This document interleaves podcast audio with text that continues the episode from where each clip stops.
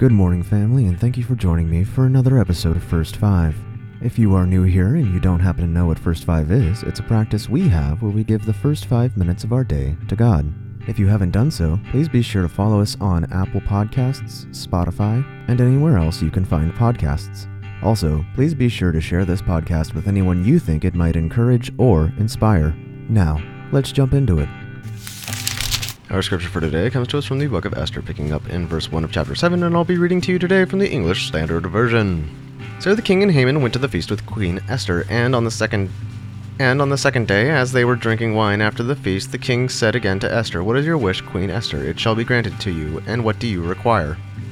Request. Even to the half of my kingdom it shall be fulfilled. Then Queen Esther answered, If I have found favor in your sight, O king, and if it pleases the king, let my life be granted me for my wish and my people for my request, for we have been sold, I and my people, to be destroyed, to be killed, and to be annihilated.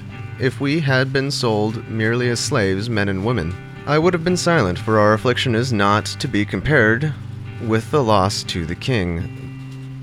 Then King Ahasuerus said to Queen Esther, Who is he, and where is he?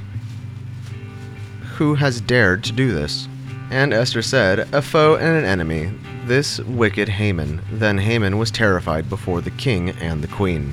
And the king arose in his wrath from the wine, drinking, and went into the palace garden. But Haman stayed to beg for his life from the queen, Esther. For he had saw that harm was determined against him by the king, and the king had returned from the palace garden as uh, to the place where they had been drinking wine.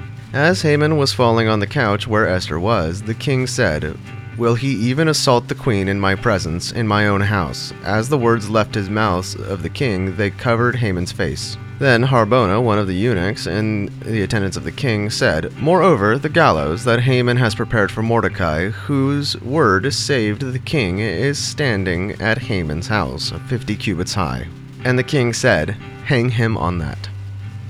So they hanged Haman on the gallows that he had prepared for Mordecai. Then the wrath of the king abated. Let's pray. Lord, we're so thankful that you are looking out for your people. Lord, that you will not see us destroyed, but rather prospered.